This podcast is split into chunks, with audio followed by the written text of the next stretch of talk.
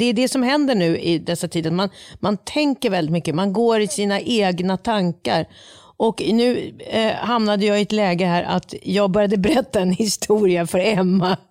Som hon sa, nej men det var ju jag som berättade det för dig. Så det liksom, det, man har liksom förminskat sina ska jag säga, sociala kontakter så mycket så att man börjar till och med återberätta historier för de personerna man, man har liksom, de få personer man har träffat. Det är, det, är ganska schysst, det skulle man kunna ja, göra. Roligt. Man kan återanvända mycket saker. Det var roligt att Trina började berätta det som gäller min vän, berättade hon för mig som att jag aldrig hade hört det, fast jag berättade det för Helena för en vecka sedan. Men det är härligt, Helena kände igen sig kanske i historien. Ja, titta, du verkar lite piggare nu. Ja, ska jag vara ordförande idag? Jag, jag, jag tänkte att jag skulle försöka vara det. Eh, men jag vet inte riktigt vad ni säger. Jag måste ju ha mandat. Ja. ja eftersom vi går motsols eh, runt bordet och först var Helena ja. och sen var jag så blir det ju du nu. Och om du känner dig tillräckligt ja, så blir det pigg, jag. Ja, du är ju hemma fortfarande. Vi kan väl men... göra ett försök. Och tycker ni att ja. jag verkar väldigt, väldigt sömnig så får ni väl helt enkelt göra en, en, en kupp och bara eh, ersätta mig som ordförande. Ja. Mm. men varför känns, skulle vi göra det när vi bara är tre? Vi, vi måste ju... Hej och hjärtligt välkomna till podden Hej! jag heter Johan Reborg och jag är ordförande idag. Ja, jag heter Helena Bergström jag är suppleant. Ja, jag heter Emma Bukt och jag är festansvarig. Ja.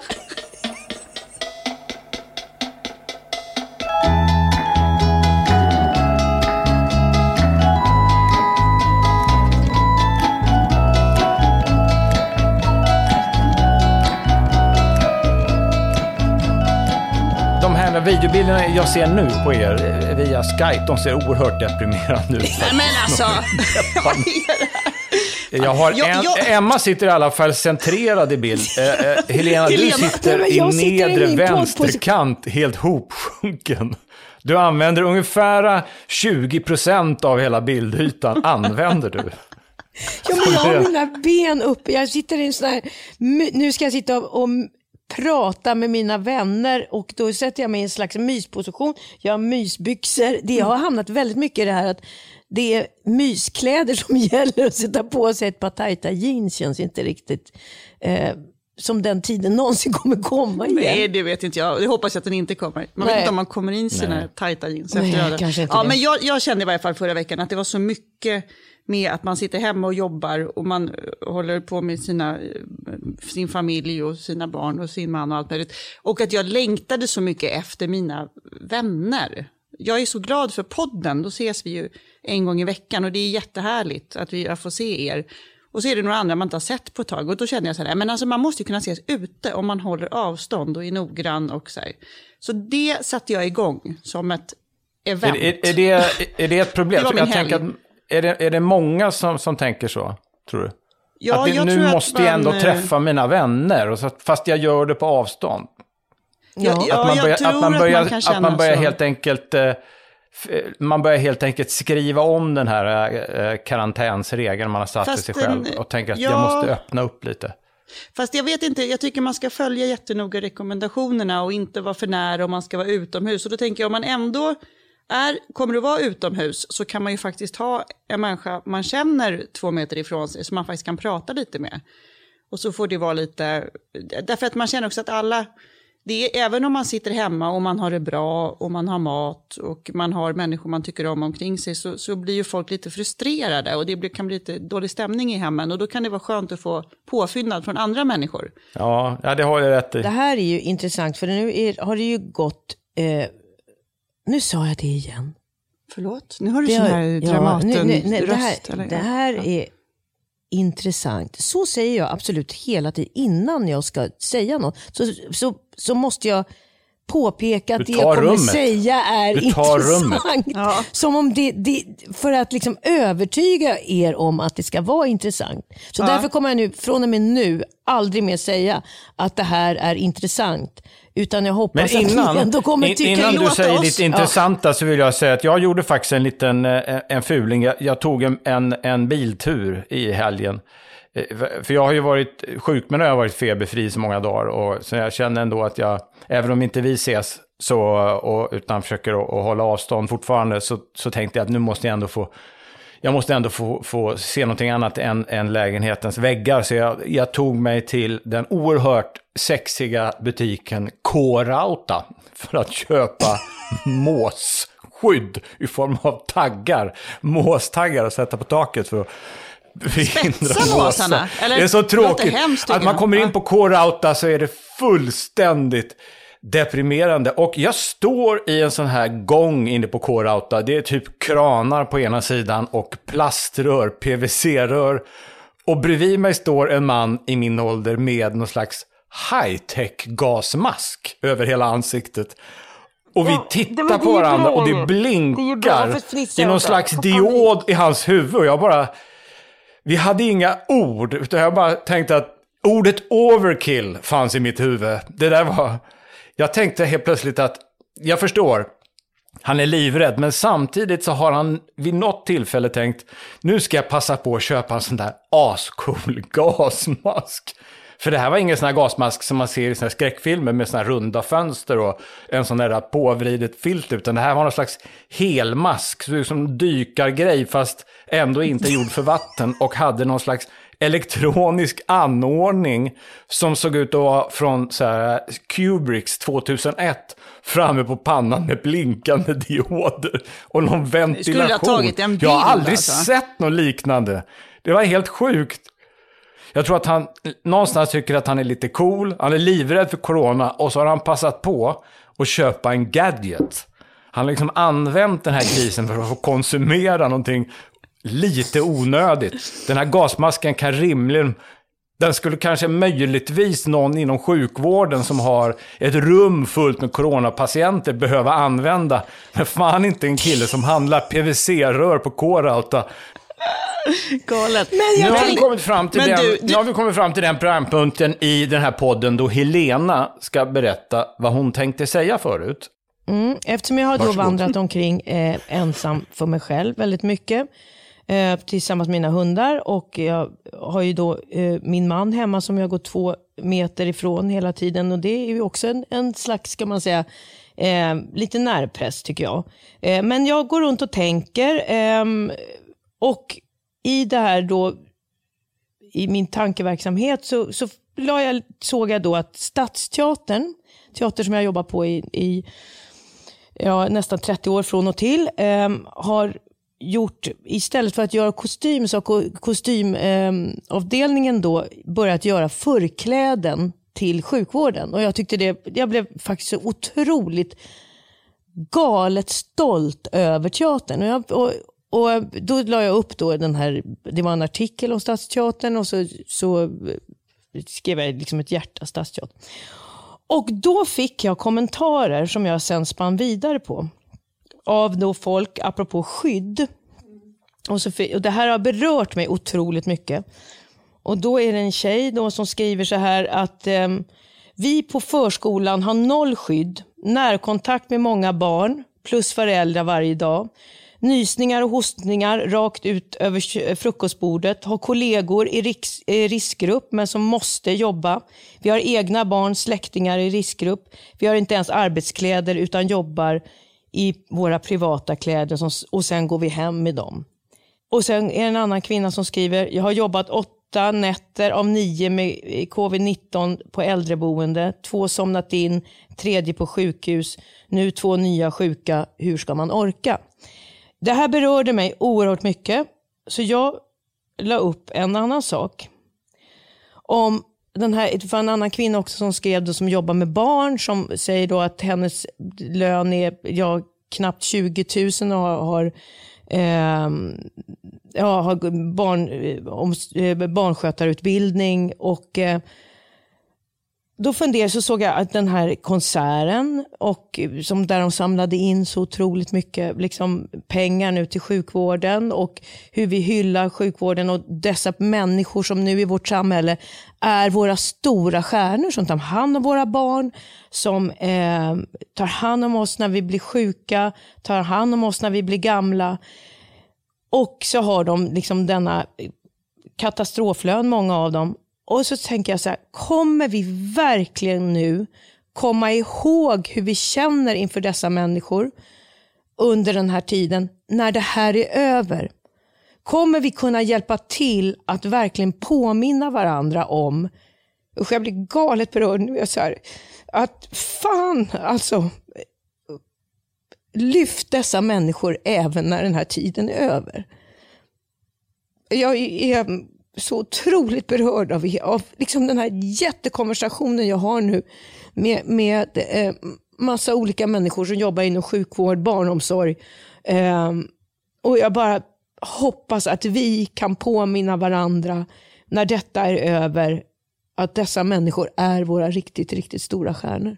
Mm. Det, det, jag, jag, jag, jag, håller med och jag fattar verkligen. Jag, jag tänker också att de, eh, den här situationen är ju kanske inte en sån situation som många av de som arbetar inom sjukvården har liksom tänkt innan de sökte dit att de skulle hamna i. Eh, jag tänker om man söker sig eh, och blir FN-soldat eller eh, yrkesmilitär, eh, kanske ändå inte, men om man söker en sån här FN-tjänst så söker man sig till strid och söker man, då, då finns det i förlängningen, så finns det ändå en risk som man eh, har i bakhuvudet. Men den här pandemin är ju ganska... Det har inte riktigt funnits på vår radar. Jag tror att många som jobbar inom sjukvården har liksom hamnat i en situation där de tänkte så här, det här trodde jag nog inte skulle hända mig. Men de står att jag ändå där. uppleva. Och att de ändå mm. måste gå dit och göra sitt jobb. Och många är säkert väldigt rädda och eh, skräckslagna. För det, det, här viruset är ju inte riktigt eh, pålitligt som, som, eh, det är inte så förutsägbart som andra virus. Men, men, men min, min, ska jag säga, det jag ville ta upp här är att, att vår värld är ju så att den att i stunder, och, och det är ju också när man själv, när man varit sjuk och när man får eh, eller drabbas inom familjen och man, man stöter på liksom de här människorna som verkligen hjälper en när det är, den stora paniken är. Jag kommer så väl ihåg en situation som, som var när, när var, var länge sedan jag blev omkörd när vi, jag körde bil eh, av en eh, sån här riktigt galet tuff kille med med, som man skulle bli nästan lite rädd för med jäkligt mycket läder och långt hår och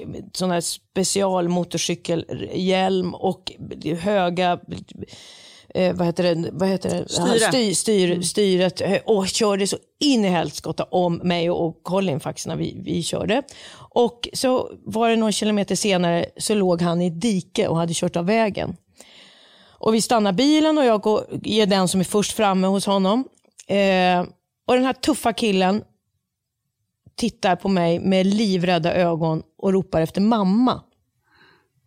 Och Det har liksom förändrat ganska mycket min syn på livet också. Att, att det är faktiskt i de stunderna, då försvinner allt det andra på något sätt. Och så är man bara i, i liksom man går back to basic. Och jag tänker, vi är lite i back to basic, många av oss i alla fall just nu i den här situationen vi befinner oss i. Och vi värderar nu faktiskt, när man ser den här konserten nu som, som sändes worldwide med alla dessa stora stjärnor, där vi hyllar sjukvårdspersonalen och stöttar sjukvårdspersonalen för att de, de hjälper oss på det sättet. Vi, och även liksom alla som liksom bär samhället nu på det som de gör absolut hela tiden annars också. Och min önskan är bara att vi kan påminna varandra om detta och, och påverka så att man också värderar så att man får schyssta löner för det arbete man gör och att faktiskt att vi, vi värderar dessa människor på samma sätt som vi gör nu när det här är över. Men då är vi inne i någon slags rullians och sen fast, sitter fast vi... Jag tänker också, det kommer absolut att vara rullians, men det kommer också vara så här, det är jättemycket som står helt stilla nu. Alltså mm. det här med alla liksom cellprovtagningar, alltså alla mm. operationer som inte blir gjorda, som egentligen skulle vara gjorda, har ju bara, de läggs senare. Eh, och det kan ju vara många allvarliga sjukdomsfall och allvarliga operationssaker som verkligen skulle behöva göras, tror jag, som skjuts på. Jag tror allt akut görs, men mycket, de, de berättade på nyheterna helgen om att folk kommer inte in till sjukhuset med hjärtinfarkter längre Nej, till exempel, utan att folk stannar hemma och läkarna vädjar och säger att kom in till sjukhuset för att man kan inte stanna hemma om man får en hjärtinfarkt. Det, det jag bara tänker är att när coronan, om vi har kommit till nästa fas och den är över eller att vi har hittat vaccin eller det finns någonting som, så kommer vi ligga så mycket efter. Så det kommer, vara, det kommer ju inte då vara lätt för sjukvården, utan det kommer ju vara lika tungt för sjukvården, mm. för då är det så mycket som ska i kapp. Så att jag tänker att det krävs ju liksom jätteinvesteringar och det krävs ju också, tror jag, att allt det här med att man försöker stänga ner sjukhus eller att man gör sig av med personal, det skulle ju snarare bli att de skulle göra en sån här utbildningsdrive nu i dessa tider så att det också kommer mycket fler sjuksyrror, läkare, undersköterskor, alltihopa eh, för att kunna klara av allt som kommer efter coronan. Mm. Så tror jag. Ja, jag, jag försöker bara tänka att man, eh, om man kan komma på någonting konkret som gör att man inte glömmer. För jag tror att tiden glömmer. Det kommer någonting nytt och så händer någonting annat och så helt plötsligt ockuperas vi av någonting annat. Det, det, är ju så att vi, vi är väldigt så här, fokuserade, i, tycker jag, i Sverige på en sak. Det här är ju en gigantisk händelse som rör hela världen, men rent generellt så tycker jag att vi eh, fokuserar på en sak väldigt mycket och så, så, så nonchalerar vi allt annat. Så att eh, någonting nytt som kommer, som händer och som är ganska graverande och då kommer vi prata om det och helt plötsligt har vi... På, nej men vi får väl påminna varann och uppmana varandra runt omkring oss att att det blir så tydligt nu vad bristen är. Förutom pandemin så, är, så har vi ju liksom sett vad bristerna finns på riktigt och känt det. Vi har ju vetat om det men nu får, får vi alla känna det och då ska vi ta tillvara på men de. Man kan ju göra, man får hitta på saker. Kolla han Tom Moore som promenerade i sin åtta meter oh. stora trädgård och samlade ihop, han skulle samla ihop tusen pund hade han som mål. Oh. 99-årig gammal krigsveteran som ville tacka sjukvården för att han hade fått, han hade gjort höftoperationer och han hade liksom fått så mycket hjälp och ville ge någonting tillbaka. Tusen pund tänkte han satsa på, så skulle han gå åtta meter med sin rullator i sin trädgård. 150 miljoner svenska kronor tror jag det blev, 13 miljoner pund som han fick ihop. Genom att gå, han är inte känd, eh, han är 99 år, jättegammal och skruttig. Han gick i sin trädgård som är 8 meter och fick ihop 150 miljoner kronor. Och han fortsätter ju gå, han säger jag går vidare här. Eh, han har fått ballonger och det hänger liksom grejer nu, folk har skickat saker. Det är så otroligt fint, rörande, en konstruktiv 99-årig äldre man som har en 8 meter stor trädgård där han är ute och går och liksom, fan uppfinningsrikedom, alltså hitta på saker att göra för att fokusera på vården och ge någonting tillbaka. Det var väldigt fint tycker jag, det var ett bra inslag. Vi kanske också får påminna varandra senare om att vi som har, har en röst, lite grann, kan eh, se till att den här frågan inte glöms. Jag tror det. Jag tror det. Jag tror att man ska inte heller bara... Jag tänker det man kan göra är att man kan rösta rätt på människor som vill satsa på de här områdena. Men sen också att inte glömma att man har en röst ju. Och ni, jag tänker så här, det, också, det finns ju plattformar som man kan använda. Jag, han hade ju liksom ingen riktig plattform, men han lyckades skapa en plattform i det här, den här... Sen finns det ju de som väljer att inte ha plattform. Som Emma Bucht. Oh.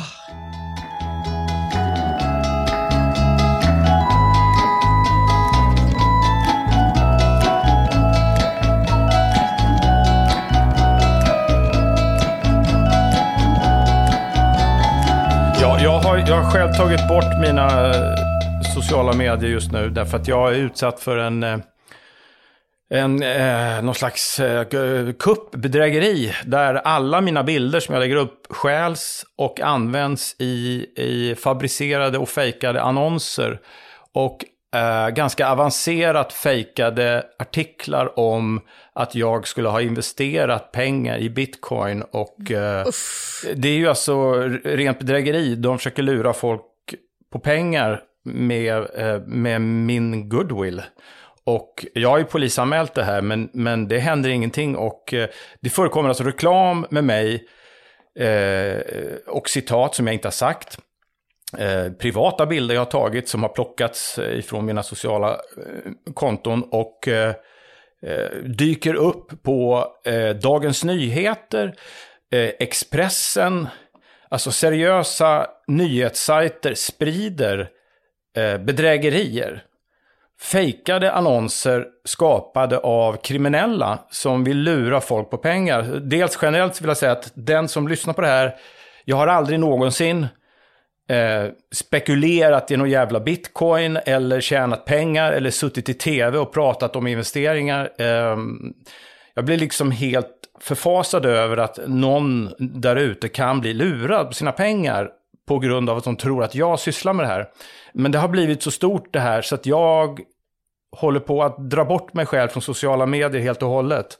Jag vet inte vad jag ska ta vägen. Det här går inte att styra. Lägg upp då på dina sociala medier, det har du väl gjort? Ja, jag har gjort det, det men det, det, ja, det, har du gjort. Ja, det spelar ingen roll. Dessutom så verkar det som att det förekommer att de här personerna också skapar mejl. Eh, där, de mm. där de säger att du, ditt namn figurerar i, eh, i konstiga sammanhang. Så man ska klicka på länkarna och se vad det är. Att det någonstans genererar ännu mera. Så att man, man, ska nog inte ens klicka på någon länk eller anmäla något. Jag tror att man rent generellt ska ignorera de här annonserna. Eh, jag vet inte.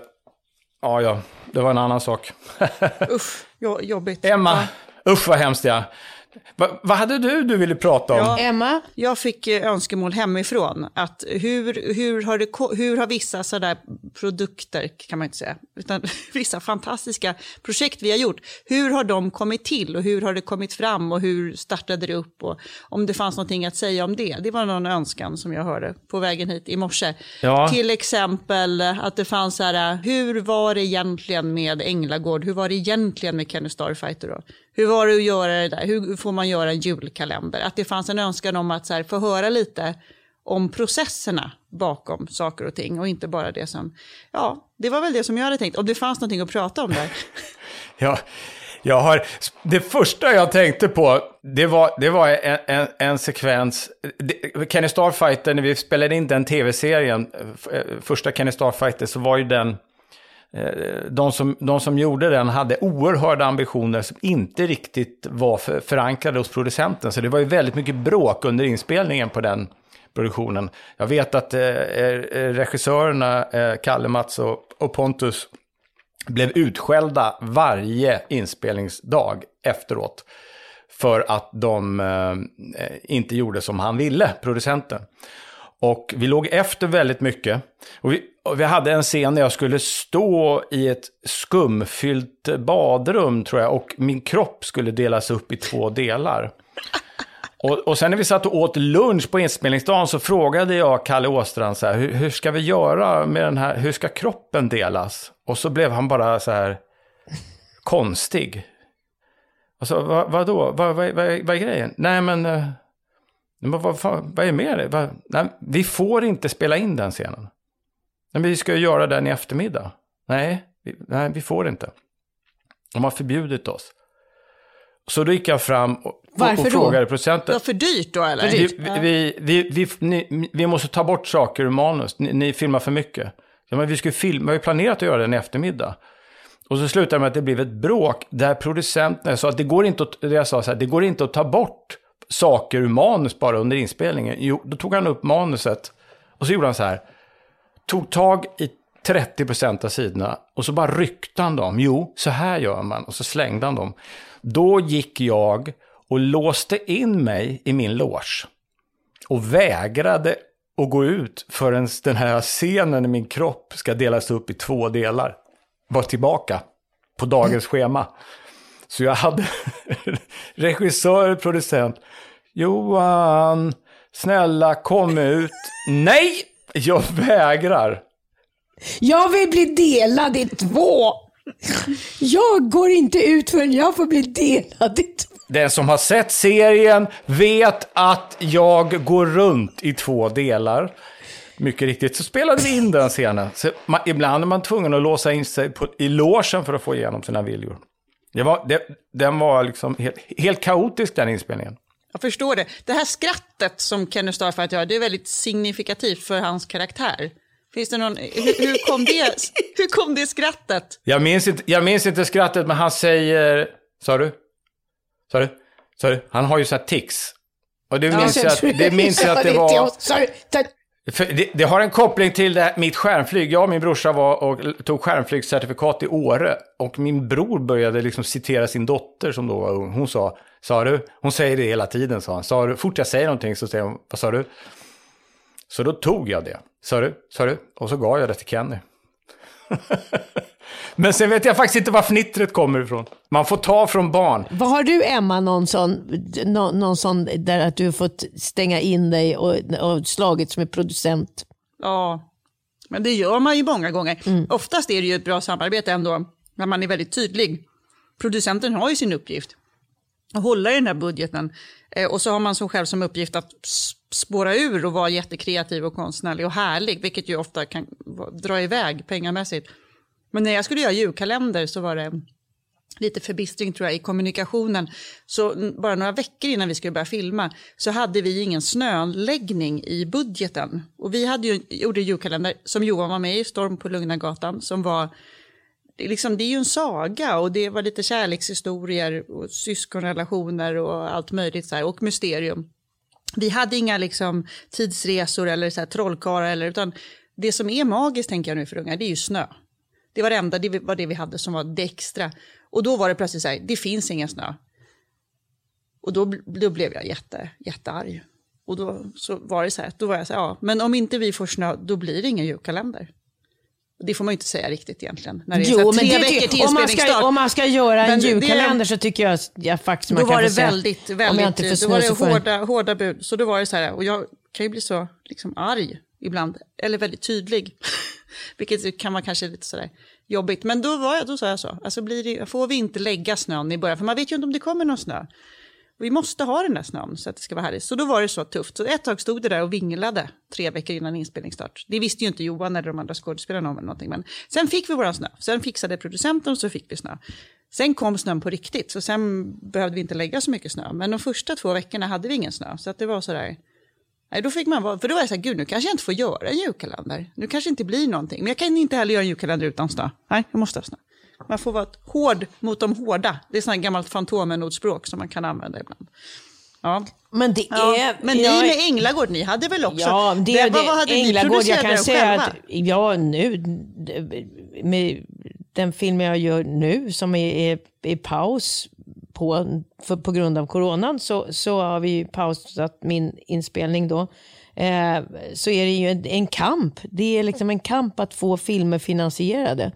Eh, och vad det gäller Änglagård så är det så att det, det som blir, ja vad man kan säga, i perspektiv då, när folk inte har trott på en historia, mm. som det var med Änglagård så var det ju en, så fruktansvärt svårt att få få eh, finansiering till den filmen. Så vi började faktiskt eh, med eh, att filma eh, med, ja vi hade ju egentligen inte pengar till filmen.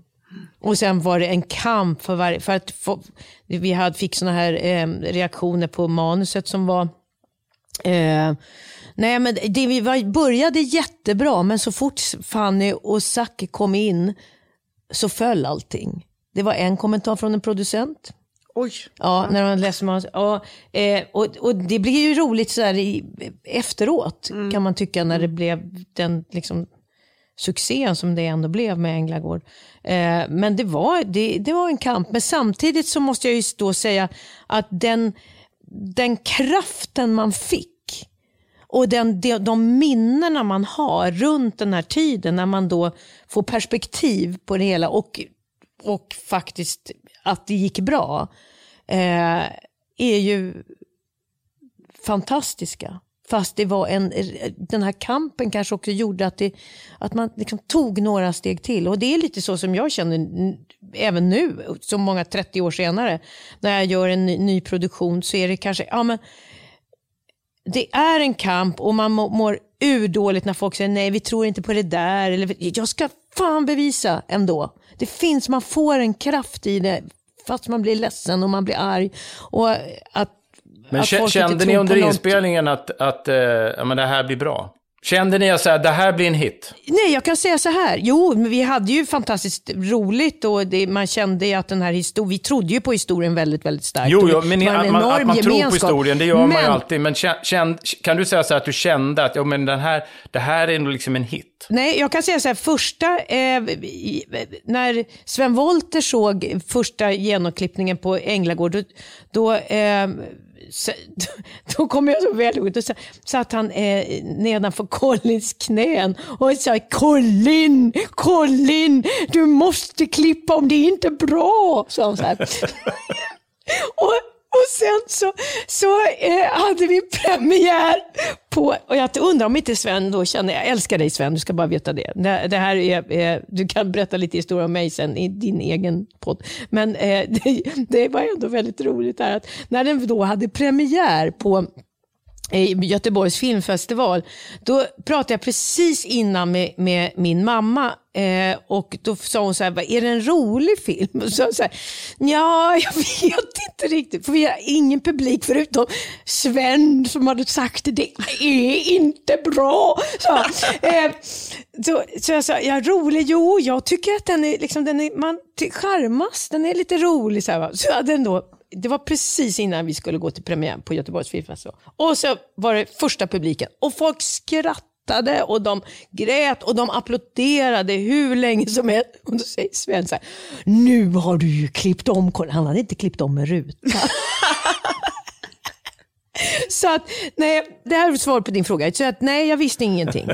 Vi fick ju satsa så mycket, eftersom ingen trodde på det så var det väldigt mycket, ja, bära eller brista, man fick satsa allt. Och Colin var renskrapad riktigt så hade han satsat precis allting. Och det var ju en fruktansvärd ångest förstås om det inte skulle komma någon folk. Och jag kommer så väl ihåg eh, att vi, jag, skulle, vi skulle åka till, jag skulle åka till teatern och Colin skulle köra eh, mig dit i min Peugeot som jag hade bundit ihop baksätets dörrar som, inte, som hade gått sönder med ett snöre. Allt var så här bara Eh, det var inte bra alltså. Eh, allt kändes risigt, men vi körde runt eh, hörnet till Kungsgatan där Saga, biografen Saga är då. Och jag tänkte då, om det här är så att det inte är någon människa på den här biografen nu, eller om det är väldigt lite, då hade precis Änglagård gått upp. Då är det kört i vårt liv. Då måste, då, då, ja, finansiell konkurs, allt. Eh, och så körde vi runt hörnet och så tittade jag och så var det en kö hela Kungsgatan ner, där, ner mot oh, Rigoletto. Och det var så här, det, det, jag kommer aldrig glömma den revanschkänslan men ändå, eh, ja, vi överlever. Jag tänker att det finns någon sån här vittring och det tänker jag både när man filmar och när man gör saker på teater. Sen, sen är det inte så här, eh, kommer det här bli en succé eller inte, men det finns en vittring en, en tid, tänker jag, när man någon gång när man gör jobbet så måste man känna plötsligt så här, jag vet inte vad det där är, det är som en pust av någonting annat som kommer. Eh, det, det, här kommer kunna funka. Jag kommer när vi gjorde en man som heter Ove, så vet jag att vi repade i november, december, så hade, skulle vi ha juluppehåll sen och sen precis innan jul så var det någonting som bara, det bara infinner sig någonting, det bara lyfter. Liksom. Och då, jag och Johan har jobbat så mycket tillsammans, så att eh, då, Johan spelar ju Ove, det var en monolog det här, som vi gjorde sen på Rival. Då känner han mig så väl, så att då, när vi skildes åt där innan juluppehållet så, så sa Johan, har, har, du sett det? Du har sett det, eller hur? Att det, det, och jag var så här, ja det finns där, det finns där, att det var liksom. Och så Ni kände du, att det här det var fanns något någonting. Så... Sen var det ju en himla resa, sen hade vi typ tre veckor tror jag i januari, vi skulle repa på Rival. Och då, så, då hade vi, bara jag tittat och, och Johan hade ju spelat. Alltså det var ju bara vi två, vi, ingen annan hade liksom varit insläppt. Så hade vi en jättefin sufflös också, men ingen annan som tyckte någonting. Så började vi ta in lite, någon kompis som kom och tittade och som tyckte att det var bra, men som också sa oj, det här är verkligen inte vad folk tror. Det är Reborg på Rival, man tror att det är humor. Det här är ju inte riktigt humor. Kommer du ihåg det Johan? Alltså vi fick sån där... Ja. Johan, Johan var så här, oj, jag kanske ska göra ett Instagram-inlägg och skriva, det här är svårt och inte så kul. Jag kanske ska instagramma, det här är inte roligt. Alltså det var väldigt så här, stressande allting. Och så var vi så här, ja men vi jobbar på, så jobbade vi på. Och sen var det så här crucial, den, den viktigaste personen som skulle komma och titta, jag tror att det var två veckor till premiär, Fredrik Backman, som har skrivit En man som heter Ove. Och vi hade ju träffat honom och liksom pitchat lite grann vår idé. Så här, jag pratade om att jag vill göra en kärlekshistoria. Johan gick runt och muttrade. Och Fredrik var så här, jag har förtroende, ni får göra Ove på scen. Och så hade han inte varit någon gång och hälsat på under hela perioden. Han kommer med sitt entourage som han hade från sin, jag tror det var hans förläggare och det gänget, ganska stort gäng. Han kom med liksom cool collegetröja och en caps och, och satt i salongen och så hade han sitt gäng runt sig. Och Johan gjorde, vi gjorde ett genomdrag och sen efteråt så var det väldigt tyst. Liksom. Och Johan bara, jag gick ner, han gick ner i logen under scenen på Rival och sa du får prata med honom, jag, jag kan inte Så Och så, och så pratade jag och Fredrik kunde nästan inte säga någonting. Och hans gäng var väldigt också så avvaktande och liksom, och så, och så gick de. Och jag och Johan gick åt på den här Indien, kommer du ihåg det? Alltså det var så himla deppigt. Alltså vi gick åt och tänkte så här, ja, Alltså, han gillade det här. Det var horrorstämning. Horror. Det var fruktansvärt. Horror, horror. Fredrik var liksom, ja, jag vet, han sa något lite sådär allmänt. och sen gick han liksom, och hans gäng följde efter honom. De vågade inte säga någonting heller riktigt. Så här. Och det var så eländigt. Och, jag, och Johan var så vad ska vi göra? Jag sa, vi måste jobba på. Det finns ju ingenting annat. Alltså, vi får ju bara, men fasen vad jobbigt alltså. Hur ska... och jag, bara kände, jag minns att du sa, ja men ja, jag tycker att det här är bra. Ja, det tyckte jag ju.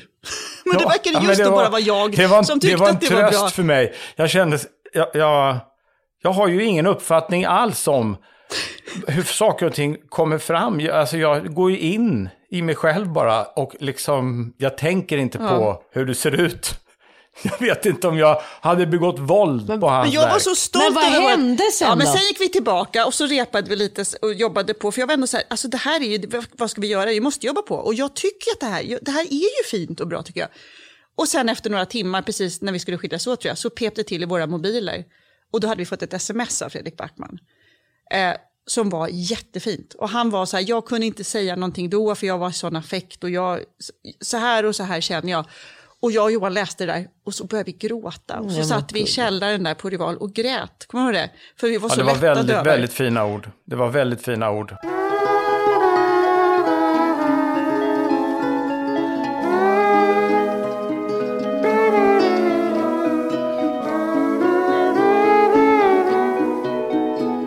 Men jag ville prata lite om filmen faktiskt, som vi, som vi eh, också ska skriva på. Och då tänkte jag prata om, eh, eh, får se om ni har lust att prata om det nu eller om vi ska göra det en annan gång. Men jag ville prata om, när man skriver manus så tänker man ju, eller jag i alla fall, alltid i tre akter. Man tänker en början, ett mitten och ett slut. Och I början av en eh, film eller tv-serie så etablerar man karaktärer, man etablerar situationer, vilket är, är eh, lättare att skriva. Eh, och slutet, om han har kommit på ett slut, Eh, då har man ett slut, och vet man vad det ska handla om i slutet och vad det ska leda till. Och sen har man den här vidriga blaffan som heter mittakten. Där allt ska liksom eh, hända och ske och fördjupas. Vilket är, tycker jag, det svåraste att skriva i en film. Och I våran filmprojekt så har vi börjat skriva Eh, vi har ju en idé om två outsiders som är, liksom föses ihop och som eh, hittar styrka och eh, styrka och, och hittar existens i livet på grund av att, att de hamnar i en situation. Och vi har en början och vi har ett slut och så har vi ett, ett mittparti som vi eh, brottas med, kan, kan man väl säga. Så jag, ville, jag, jag tänkte att man skulle prata lite så här hur, mm. till exempel Emma som regisserar mycket, Tänker du på mitt parti? Alltså, nu, om, då finns det i och för sig ett manus, men det är också det där att det, så, det finns ju ett trick. Att vet man inte, är, saggar en grej, då kan man alltid introducera en ny karaktär. Så blir det någonting nytt, så händer någonting. Men, men när man inte kan det längre i mittpartiet så, så måste man skriva fördjupningar. Och det tycker jag är det svåraste. Ja, det jag tänker på det är väl att nu har ju du och jag, Johan, setts och pratat och dissekerat ner filmen till beats och så har det börjat skrivas på det. Och just, det hände ju någonting. Förklara för lyssnarna vad beats är, det är ingen som fattar vad det är. Nej, det är, ja vad är det för något? Alltså det, är, det är som små scener som man skriver vad som händer i scenen kan man säga. Ja. Alltså, till exempel i den här scenen så ses två människor på en läkarmottagning och den ena blir arg på den andra för att den tränger sig i kön. Eh, och, och de börjar knuffa på varandra och så kommer en personal och säger nej, nu får ni lugna ner er och så sätter de sig på varsin bänk. Och det kan vara ett bit, alltså vad som händer, ja, man skriver lite kortfattat. Ja. Eh, då har vi grundidén och sen så när jag och Johan skulle börja bryta ner det här till de här beatsen och sen börja skriva på det eh, så kom vi på att vi inte hade riktigt en antagonist i historien. Eh, och en antagonist är ju någon form av motståndare eh, så man har liksom ett, en, lite grann en gemensam fiende, någon man kan jobba emot och som också kan ge mycket energi. Så då hittade vi på lite annorlunda mot vad vi hade kommit överens med Helena om. Och sen så skrev det utifrån det och så har Johan skrivit det senaste utkastet. Sen har Helena fått det och blev lite chockad tror jag över att det tog en vändning den här historien. Säg, säg som, som det och riktigt... inget ont, ingenting ont om någon annan produktion. Du frågade ska vi göra en, en strul? Film, ska vi göra en film med strul? Jag säger inte Eller att den är dålig silver, på något sätt. Helena upplevde att vi skulle göra en Silver Lining Playbook och sen så Kom blev vi med strul? Green strul. Book tänker du på. Eh, Eller Nej. Green Book. Ja. Jag, jag upplever ju, jag måste bara säga parentes här, att jag älskar strul. Ja, ja, är jag säger inte att den är av dålig. Jag säger bara att det, det är en annan film än vad vi hade pratat om. Det är en annan film. Jag älskar strul och Helena blev förvånad över att det hade tagit en twist här som hon upplevde var eh, konstig och lite mer eh, krimkomedi eh, plötsligt som smet sig in i den här historien. Så Helena, vi hade ju ett möte om det här, ett sånt här Facetime-möte i förra veckan. Eh, som Helena var väldigt fin tycker jag, som började väldigt ifrågasättande och som sen ändå på något sätt Man måste ju lovade vara att ge detta en ödmjuk chans. inför arbetet. eh, ja. nej, men det, det, är ju, det, det här är ju den kreativa processen. Ja. Och vi, vad, vi, vad jag tycker är roligt i det här projektet som vi gör tillsammans är ju också det här att, att vi har ju gått lite annorlunda tillväga. Att, vi har, att du och jag Johan har ju suttit och varit de här karaktärerna Ja och re- spelat dem redan. Och se dig eh, förvandlas till den här Peder har ju varit faktiskt väldigt, väldigt roligt. Så att vi jobbar ju på ett, att vi, ibland så är vi de här två karaktärerna som vi vill spela i den här filmen då, med Emma som regissör. Och det är ju ett sätt att, eh, ska man säga, på ett, ett annorlunda sätt att närma sig det här mittpartiet då, till exempel. Att vi ska fortsätta vara de här karaktärerna eh, inför varandra och på det sättet jobba fram historien. I, i Ehm, mittpartiet, men- för att förklara, så fördjupar man ju historien och karaktärerna och konflikterna eh, för de som inte jobbar med film. Det är ju det man gör. Och, eh, ett, vår, vår teknik är ju lite att, att söka efter de här fördjupningarna genom att vi improviserar och pratar. Och i och med att du, både du och jag, Helena, är skådespelare, så att vi använder oss av vår skådespelarteknik redan vid skrivprocessen. Den är ju lite ny. Men jag, jag tycker det är, Det är ny- ny- vårt, vårt förslag var ju att göra en eh, mera konkret linje igenom filmen för att försöka hitta liksom någon slags eh, det, ett tråkigt skelett som vi sen kan lämna. Men att, att när vi inte hade något skelett så, så, så i mitt huvud så blir mittpartiet en stor så här, så, så, flummig gegga. Man vet inte någonting. Så här, vad, vad, vad känner du? Du har ju ändå Nej. gjort massa filmer, Va- va- Hel- Helena. Hur, hur tänker du med mittpartiet? Alltså det är ju svårt. Mm. När du klipper dina filmer och så kommer du liksom Ja. så här... Du är, du är Tim, jag 60 tänker inte minuter runt där. Jag- där är du. Där, här gäller det Ja, att pumpa men jag, jag är ju inte sån som syre. gillar att jobba så mycket enligt struktur och eh, regler. Så jag, jag tänker historier eh, när jag gör filmer, eller när man, när se- även när jag ser filmer, så är inte jag så där väldigt mycket för eh, det rätt och riktiga. Så för min del är det så att, att vi ska skapa en historia som är som vi, ja, ja, som vi tycker är kul och vi tycker är bra. Så att jag är inte som, tar ofta inte in där och mittpartiet är svårt och början, utan jag tänker allt som en helhet. Men för vad vi skulle kunna göra om vi tar upp filmen, om man gör det nästa gång, skulle Ja. kunna ha det som en, då skulle vi faktiskt kunna ge ett litet smakprov när vi är de här karaktärerna. För att se vad kommer vi vidare med i det här mittpartiet. Kan, kan det vara så att det här... Vi kan jobba lite i studion här. vi kan och, jobba eh, lite i jag kan- studion. Ja, precis. När, när jag är på plats så kanske det är lite lättare och så kan vi förklara lite mer vad, vad, så att folk begriper vad vi pratar om. Men, eh, och då kan vi också vara våra karaktärer. Det är väl jätteroligt. Nu måste jag bara fråga, har du varit ordförande tycker du? Känns det som du har varit ordförande den här? Det finns ju ett sätt att vara och ordförande, det är har att pratat. man väljer att prata själv. Men så är det, finns det ett annat sätt som att vara ordförande, det är att man låter de andra prata och så lyssnar man och så försöker man att, att styra samtalet. hur har du varit, små- tycker du? Jag Har du pratat eh, själv, eller? mikromanagementat detta utan att du har märkt det. Jag är nämligen expert på det här. Det är roligt Ja, tycker ja, jag ja, att få ja, höra lite om ja. du upplever att du har pratat själv eller Ja, om jag- du upplever att du har, har inte Jag har pratat kanske själv. pratat mer själv idag än vad jag gjort tidigare. Och det är för att jag är ordförande och för att jag vill, ville prata lite mer kanske om vissa saker. Tycker ni att jag har- har mansplainat i avsnittet? Är det det ni säger? Ja, lite grann. Nej, nej. jag tycker vi alla har, jag har väl kvinnosplainat det lite grann. Vill ni avrunda? Ni skickar signaler här. det är Helena som avrundar. Nej, jag vill bara säga så här. Ska vi ge oss Nej, på någon form av, herr ordförande, någon slags eh, sammanfattning? Jag tycker vi avslutar det här. Jag tyckte det var fantastiskt trevligt att prata med er idag. Och jag hoppas att jag sitter med i studion nästa gång. Jag tycker vi har sagt en del bra saker. Jag orkar inte summera. Jag, jag, jag tycker helt enkelt vi skiter Nej, i det. Vi skiter och, och så hoppas vi, vi att folk hänger med till nästa vecka. Jag, tyck, jag tycker väldigt mycket om er, måste jag avsluta med att ja. säga. Och jag tycker om att prata med er. Detsamma. Puss och kram, tack och leverpastej. Hej. Hej då. Hej.